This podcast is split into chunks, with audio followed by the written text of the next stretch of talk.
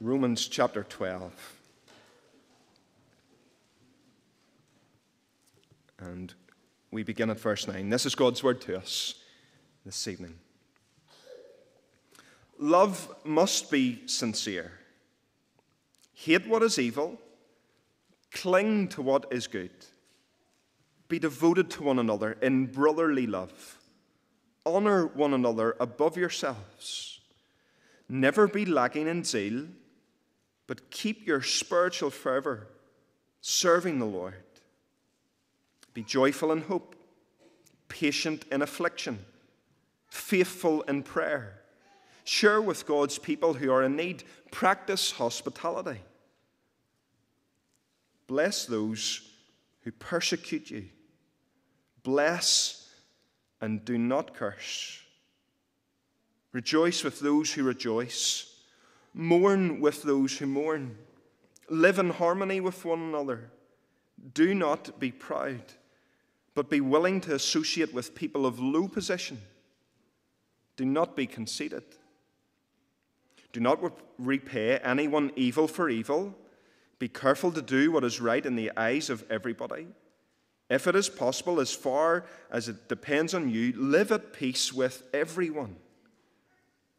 Do not take revenge, my friends, but leave room for God's wrath, for it is written, It is mine to avenge, I will repay, says the Lord. On the contrary, if your enemy is hungry, feed him. If he is thirsty, give him something to drink. And in doing this, you will heap burning coals on his head. Do not be overcome by evil, but overcome evil with good. Amen. Um, it really is so lovely to be back here this evening. Thank you so much to John for your welcome and to both Nigel and John for your invitation to be here. Um, it's tremendously encouraging to see church so full as well. So um, thank you so much for allowing us to come back and, and worship with you this evening. Do keep your Bibles open at Romans chapter 12 as we look at these verses together. We're just going to get straight into it. As you you listen to the passage being read from Romans chapter 12, verses 9 to 21, I'm sure that you noticed that it is a bit different, isn't it? It's not the, the typical style in which Paul normally writes large chunks of his letters. This volley of short, sharp, staccato like instructions with very little elaboration. The other thing that I'm sure you'll have picked up on is that essentially this is a big list of commands. I Don't know if you noticed how many of them there are. There are 27 to be exact, and it's not going to be a 27 point sermon, you'll be glad to know. But it is strange that Paul gives so many commands in such a short section of writing. It's even more strange because uh, up until this point in Romans chapter 12, Paul hasn't really done very much by way of giving instruction at all in Romans. In fact, I was uh, somewhat intrigued as to how many instructions there were in chapters 1 to 11 of Romans, and I'm open to correction on this, but by my count, in all of chapters 1 to 11, I can only come across three instructions. And yet, here in the second half of Romans chapter 12, there are 27 in one or two paragraphs. Romans 12 does represent something of a pivot in the epistle. In some senses, the beginning of chapter 12 marks a shift from doctrine to duty, from belief to behavior. And of course, we have to be very careful not to divorce the behavior from the belief. The latter always flows from the former. And so, when we come to consider the commands of verses 9 to 21, we have to make sure that we keep them plugged into the gospel, as it were. The gospel is where the power comes from. The gospel is where the, the fuel comes for in the Christian life, and we will run out of battery in our efforts to keep these commands if we do not keep them plugged in to the gospel. It's interesting, there is a, a little bit of debate amongst New Testament scholars about what Paul is actually doing in these verses. Um, some think that he is stringing together helpful principles from a variety of sources the Old Testament, the teachings of the Lord Jesus himself, even from some other ethical wisdom sayings that were around at the time. Others think that he's providing a general summary of his own ethical teaching albeit with the obvious omission of anything by way of sexual ethics, which of course he mentions elsewhere in his writings. And then some others think that he is rehearsing already familiar Christian teaching here. That he is even drawing upon some of the material that was used for catechetical instruction in the early church, that he is reminding these Roman Christians of the life that they have been called to as the people of God. And I think actually that is the key to understanding this section of the letter. The verses before us are a description of the life that we have been saved to as Christian believers. Now, it is a set of commands, but it is easy to come across a set of commands like this and read them as burden after burden after burden. But I think that is to misread them altogether. Paul isn't wanting to burden us here. He's wanting to help us see that because the greatest burden of our sin has been lifted, because the Lord Jesus Christ has borne the burden of our sin in his body on the cross, this then is how we should live as his people, both in the church and in the world. So, this is not a burdensome list. This is, as the, the title of the sermon suggests, this is a description of the good life. This is what we have been saved to. These are the virtues that ought to characterize our experience together in the Christian community. And so, as we, we work our way through them together this evening, perhaps a helpful way to think of these verses is to think of them as a recipe, as a recipe for authentic or sincere Christian love. And each little staccato sentence is like an ingredient being added into the recipe. And it's that opening sentence in verse 9 that holds the key to understanding everything else that follows. Paul says that love must be sincere. That's the underlying motif of the whole section. Paul might not talk specifically about love in each verse, but he does keep coming back to love as the single most important virtue that forms the essence of Christian discipleship. So let's think about this recipe for Christian love. What does it look like in the church, the family of God? And what does it look like for us to love the world, for us to love our enemies? First of all, then, love in the church, love in the family of God. Love in the church, sacrificial love, is incredibly, or ought to be, incredibly committed. As we've already mentioned in verse 9, our love must be sincere. If you've got an ESV, I think it says genuine. The Greek word for sincere here literally means unhypocritical. And so, what Paul is saying is that our love for others must be the real deal.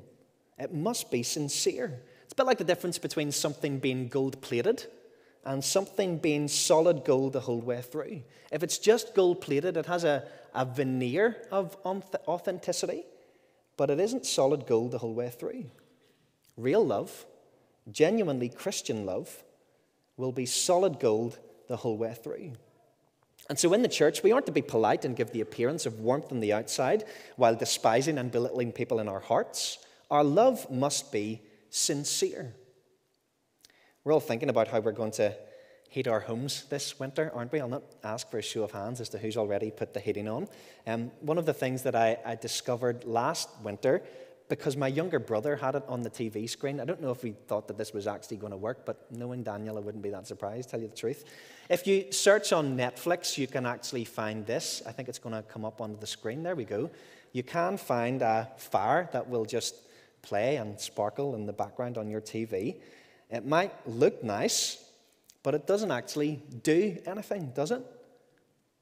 Our world is full of love like that. Love that looks impressive, but actually, whenever you begin to dig underneath the surface, it doesn't actually do or achieve anything. And real Christian love isn't like that. And yet, sometimes what passes for love in the church is really just a veneer of niceness that covers over a spirit of selfishness and gossip. It ought not to be so in the church. John Murray once said, If love is the sum of virtue and hypocrisy the epitome of vice, then what a contradiction to bring these two things together. If love is the sum of virtue and hypocrisy the epitome of vice, then what a contradiction to bring these two things together. Real love is sincere, it is unhypocritical. It embraces the awkwardness of interpersonal relationships. It is profoundly sacrificial. It is solid gold the whole way through. More than that, then, look at the second part of verse 9. More, Real love will mean that, that we don't just love in a sincere and authentic and genuine way, but that we hate what is evil and cling to what is good. That means that real Christian love isn't just blind sentiment, but that it is discerning. The verbs are both strong words, aren't they? Hate what is evil, cling to what is good. The picture on the one hand is one of repulsion, loathing, opposition to. That's what it means to hate. And then on the other hand, we're to cling to what is good. The picture is one of gluing ourselves inseparably to what God calls good. Real love is anything but sentimental. And so we must hate sin in the Christian life. It's impossible to flee sin and put sin to death if we really love it. And so, actually, if we're, if we're really growing as Christians, then we should be growing in both love and hate at the same time. We should be growing in our love for God and for one another, but we should be growing in our hatred for our sin. It feels like just about one of the most countercultural things you can say today, but real love, sacrificial love, really does hate. Then into verse 10, we get another glimpse of the weightiness of sacrificial love. Paul says we are to be devoted to one another. It's another earthy word, isn't it? It speaks of commitment. It's a word that means to keep going and going and going. It's a bit like a picture of a dog with a bone that we're to be relentless, devoted. We're to keep chewing, and we're not, we're not to keep chewing each other in church, that'd be really weird, but we're to be devoted to one another. It's a word that's sometimes used at funerals, isn't it?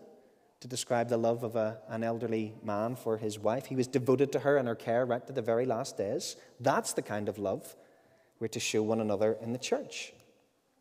It's to be akin to familial or brotherly love, and that's actually the word that Paul uses here Philadelphia, to love brothers and sisters. That's the kind of love that we're to have for one another.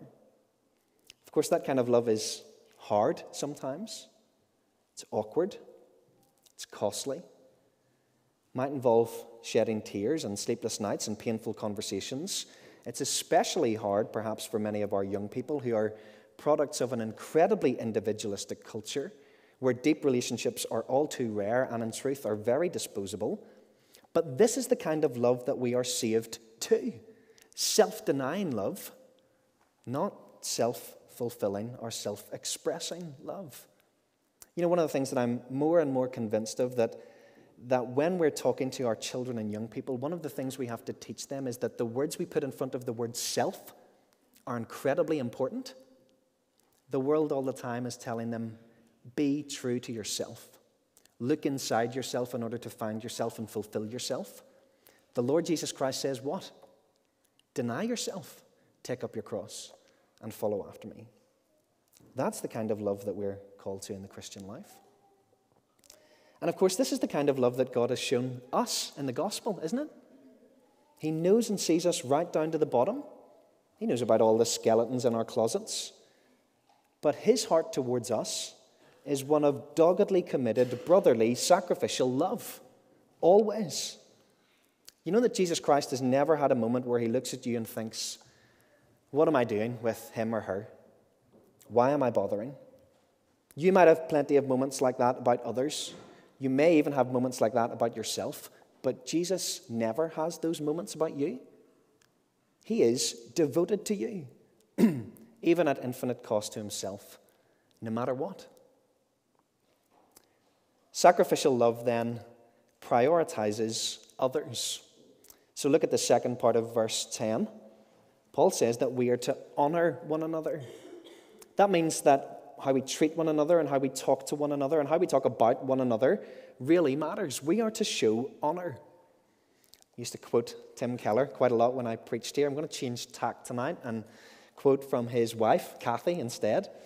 In the early days of Redeemer Presbyterian, she was the, the official director of communications for the church, and one of the phrases that she insisted the staff learn and take to heart was speak as if you're always being overheard.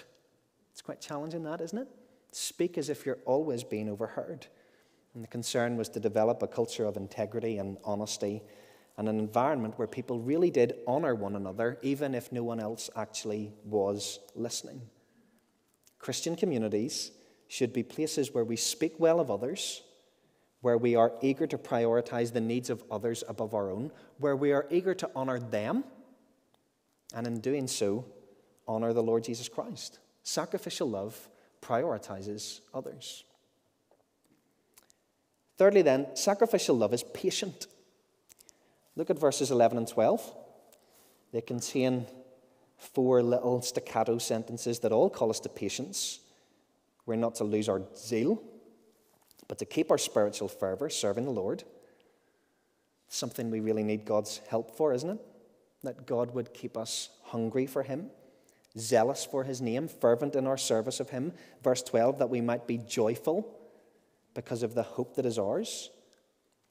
I think at first glance we can, we can read verses 11 to 12 and think that they're only to do with our relationship with God. But I think because they come in the context of lots of instructions pertaining to our relationships with one another, that we ought to interpret them with that in mind.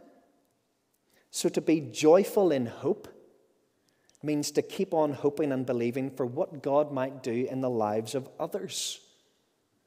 To keep trusting that God will be at work in His way and at His time. The more I reflect on the nature of gospel ministry, the more convinced I become that the things that we really need to keep remembering and believing are that God is often doing much, much more in people's lives than we realize. And sometimes we might be privy to some of that, but oftentimes we'll not be privy to any of that. And that's why we need to be both patient when things are difficult, verse 12, and then crucially also why we need to be persistent in prayer. Persisting in prayer. It may well be just about one of the most difficult things to do in the Christian life. But the best and most important things are always hard, aren't they? I don't know how much you remember about what life was like right back at the start of the pandemic. Maybe you've tried to erase that from your mind altogether. I remember reading an article at that time that described the, the life of a man called James Fraser.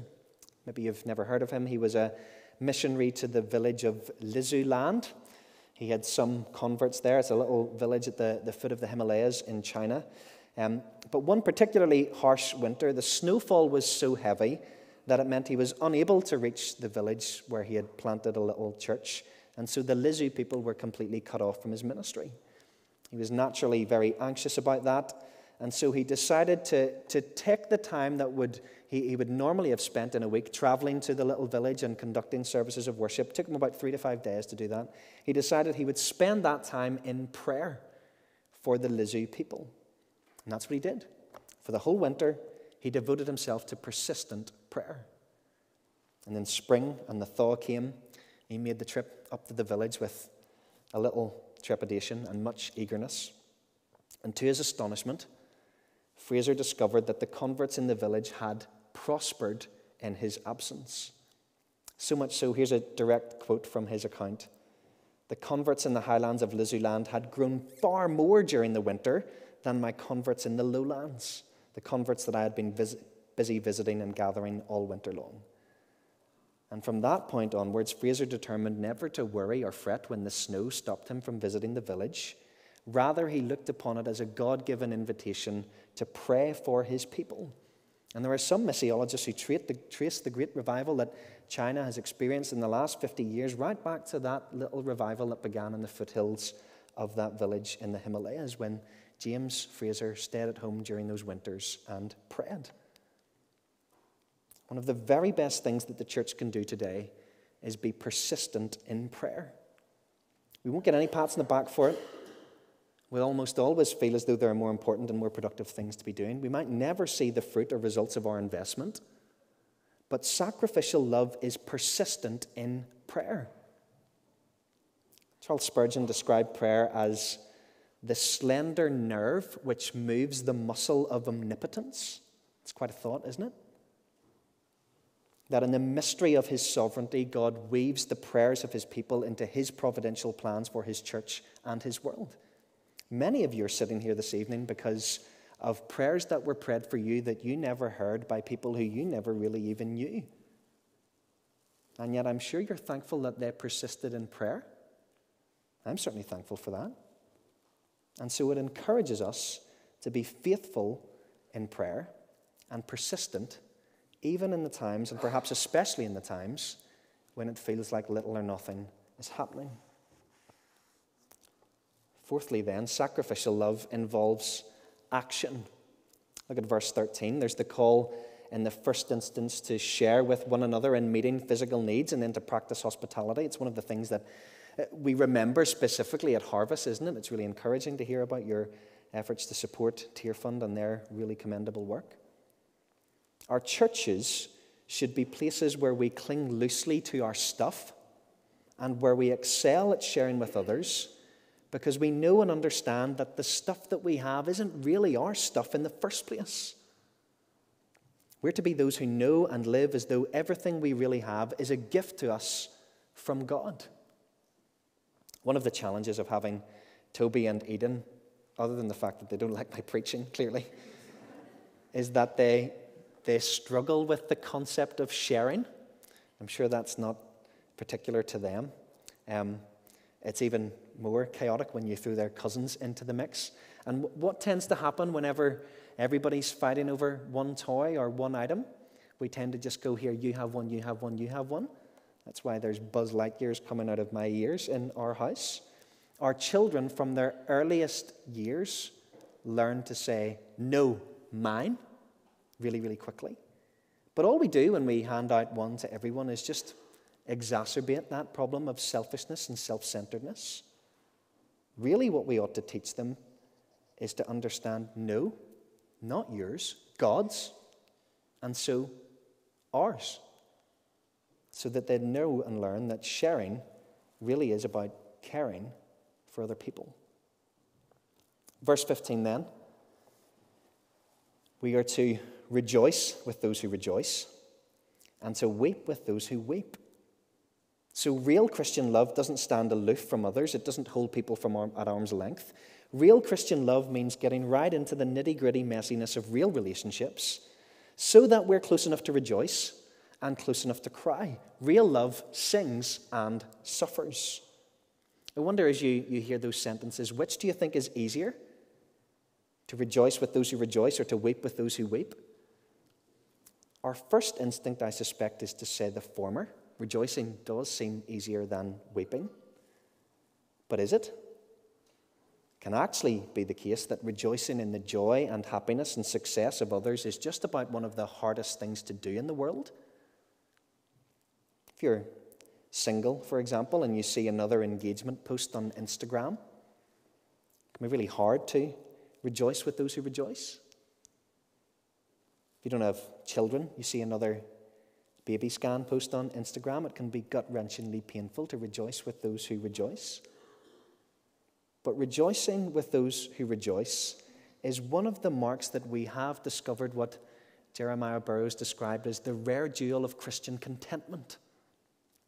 That we're content no matter what it is that we have, and that we're wanting to share in the joy and success and contentment of our brothers and sisters. And then we're to weep with those who weep or mourn with those who mourn. Those words do bring to mind the reality of grief and sorrow, don't they? They, they remind me of a line from a TV show that I, I watched during lockdown, WandaVision. Some of you might remember watching that. The famous line from WandaVision What is grief if not love persevering? Real love, sacrificial love, shows up most intensely when life is most painful for people. That should be the experience of belonging to a genuinely gospel believing church. So, sacrificial love is committed, prioritizes others, is patient, involves actions. It's not complicated, really, is it? But it is incredibly hard. And yet, we are to remember that this is a description of the good life. These aren't commands that are meant to burden us, but rather instructions that are meant to help us flourish as the people of God. But it is a battle, isn't it? You get a sense of that even as you, you read the verses, I think. Even taking one or two of these things and going away and praying about them and working on them. It's a battle. But in this battle, let's remember that the greatest resource we have is the Lord Jesus Himself. That He epitomizes the kind of sacrificial love that we've been talking about here. That this is the way that He loves us We've already said that he is doggedly committed to us no matter what. But we do see in the Gospels, don't we, that he sacrificially prioritizes others. Mark's Gospel tells us that he came not to be served, but to serve, to give his life as a ransom for many. Paul tells us elsewhere that he didn't consider equality with God something to be grasped, but he made himself nothing, taking on the very nature of a servant. He was the very embodiment of what it meant to prioritize others. And he was patient. He is the most patient being in the entire universe. One of the most beautiful lines in all of the Gospels is surely John 6 37, where Jesus says, All that the Father gives me will come to me, and whoever comes to me, I will never cast out. It's one of the things I used to say to the young people here that, that the real biblical Jesus is not out to scold you, He's not out to deal with you reluctantly. His heart is one of deep perseverance and incredible patience. You might feel as though Jesus is bound to grow tired of you and your sin eventually. Jesus says, Whoever comes to me, I will never cast out. He is the most patient being in the entire universe. And his love involved action, didn't it? He hasn't remained aloof from our pain and suffering. He has stepped down into this world. He has entered into our plight. He feels for our sadness. He shares in our gladness. He paid the price for your sin and mine once and for all at the cross so that we can say with confidence and know right down at the very bottom of our hearts that there really is nothing that needs to be done that hasn't already been done. His love involved action. It's not sentimental, it's not gold plated, it's solid gold right the way through. And because He loves us like that, this is the kind of sacrificial love that He calls us to in His church. This is the good life. But what about love for our enemies? Just in a, a few minutes, let's look at the verses at the end of the passage. This really is much shorter, you'll be glad to hear. Loving sacrificially in the church is one thing, loving and serving our enemies is quite another. And yet, this is deeply Christian, isn't it? To follow in the footsteps of our Savior who laid down his life for us while we were his enemies. So, how do we treat those who are hostile to the Christian gospel? Paul gives us four instructions here. They're all phrased as prohibitions. So, verse 14, do not curse them. Verse 17, do not repay anyone evil for evil. Verse 19, do not take revenge. Verse 21, do not be overcome by evil. And essentially, all four of those prohibitions are saying the same thing fighting back, retaliating, taking revenge are actually forbidden for the Christian. Those things are simply not compatible with the ways of Jesus. In fact, there are echoes of his teaching all over these verses, aren't there? You have heard that it was said, an eye for an eye and a tooth for a tooth, but I tell you not to resist an evil person. If anyone slaps you on the cheek, turn the other one and let them strike you there also. You have heard that it was said, Love your neighbor and hate your enemy, but I tell you, love your enemies and pray for those who persecute you. See how Paul is drawing on the ethical teaching of the Lord Jesus in these verses? And again, these are hard things for us simply because it's so often our instinct to want revenge when we're wronged, isn't it? We all have a little inner lawyer that sits in our hearts and justifies us in our sinfulness and self centeredness, and it tells us that you deserve to get right with those who have wronged you. You know, it feels inevitable that we're going to face a growing tide of hostility if we're to live as Bible believing Christians in our culture. Fast forward 10 or 15 years, whenever my own children are teenagers, I expect that that tidal wave is just going to be bigger and even more fierce by then. Who knows what opposition they might encounter if they're to live faithfully as Bible believing Christians. And one of the things that I think we're going to have to think about, particularly as we seek to disciple and form our children, is that as well as equipping them to be able to stand in the heat of the battle, which is immensely important, of course, we're also going to have to help them think about how to live when they are ostracized and treated despicably. And I'm convinced that that means we're going to have to teach our children about the radical art of biblical forgiveness, which is incredibly rare in our cultural moment. Before Toby started nursery, he went to a, a preschool. One day, he got bitten in preschool by another little kid. And I mean, like, she went full Luis Suarez on him, right? Um, we had a little conversation in the car on the way home. I said, Did she get put on the naughty step, Toby? Yes, Daddy. Did she say sorry? Yes, Daddy. Did you forgive her? Yes, Daddy. Why do we forgive people, Toby? Because, Daddy, God has forgiven us. And I find myself thinking, son, please, please be always that quick to forgive. It will save you and others a whole world of pain. Learning to forgive is deeply Christian. And our culture doesn't really have a category for it.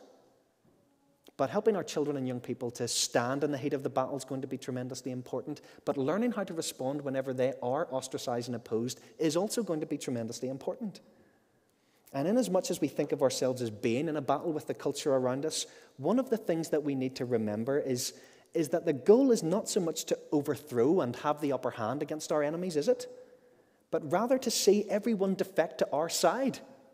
That's the goal in this battle in the culture. And so we aren't to repay evil with evil.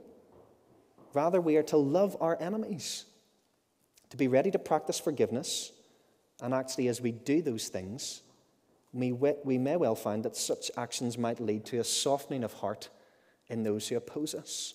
I actually think that that's what Paul's hinting at in verse 20. Look at it with me briefly. You'll see he's quoting from Proverbs there. He says, If your enemy is hungry, feed him. If he is thirsty, give him something to drink. In doing this, you will heap burning coals on his head. Now, when I first read that, maybe like you, I thought that's a bit weird. We're told to be nice to our enemies so that they will have coals heaped on their head. Does our kindness somehow exacerbate the severity of their judgment? It doesn't seem particularly Christian. It certainly doesn't seem to fit contextually with the rest of the passage. I don't think that that's what Paul's getting at here. Most commentators recognize that this reference to heaping coals on our enemy's head is actually a metaphor for what one writer has referred to as the burning pangs of shame. And so the thinking goes that as we respond to our enemies with love and kindness and generosity by meeting their needs, even when they have staunchly opposed us, then actually we might well lead to them seeing the error of their ways. Our kindness might lead to their contrition.